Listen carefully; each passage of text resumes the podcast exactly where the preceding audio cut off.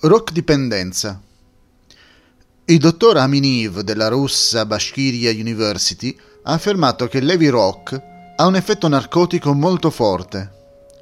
In base a Newsletter, un periodico di Belfast, i fan del rock che non ottengono una dose regolare di heavy rock sviluppano i caratteristici sintomi d'astinenza della tossicodipendenza.